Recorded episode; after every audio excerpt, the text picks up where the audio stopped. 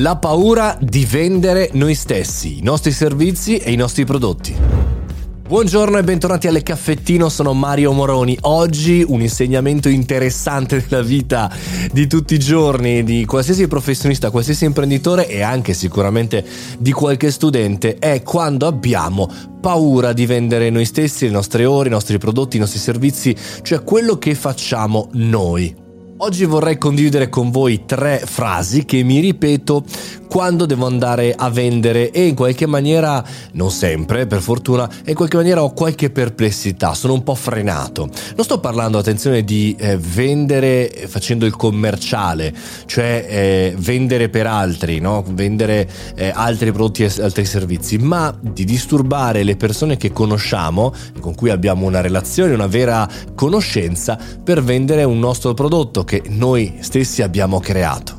So che è un problema comune, ehm, chiacchierando con voi, ma con tanti imprenditori e professionisti, so che a un certo punto c'è un po' quel problema, perché non nasciamo venditori, non ce lo insegnano, non c'è una scuola alle elementari, le medie, le superiori dove ci dicono guarda che ok, va bene questa competenza, ma devi saperla comunicare, devi saperla venderla. E personalmente c'è un po' di sindrome dell'impostore, cioè il fatto di ma chi sono io per venderti questa cosa? Come mai questi la stanno pagando così tanto? È questo questo il valore, forse sto esagerando.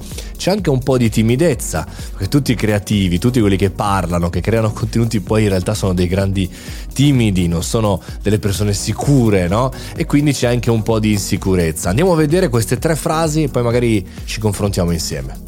La prima frase che mi ripeto è tengo davvero a quello che sto facendo? Sì perché ha un valore e perché sono bravo. Quindi stai focalizzato, tengo veramente a quello che sto facendo e a come lo faccio ed c'è un motivo per cui lo vado a vendere, perché ha un valore.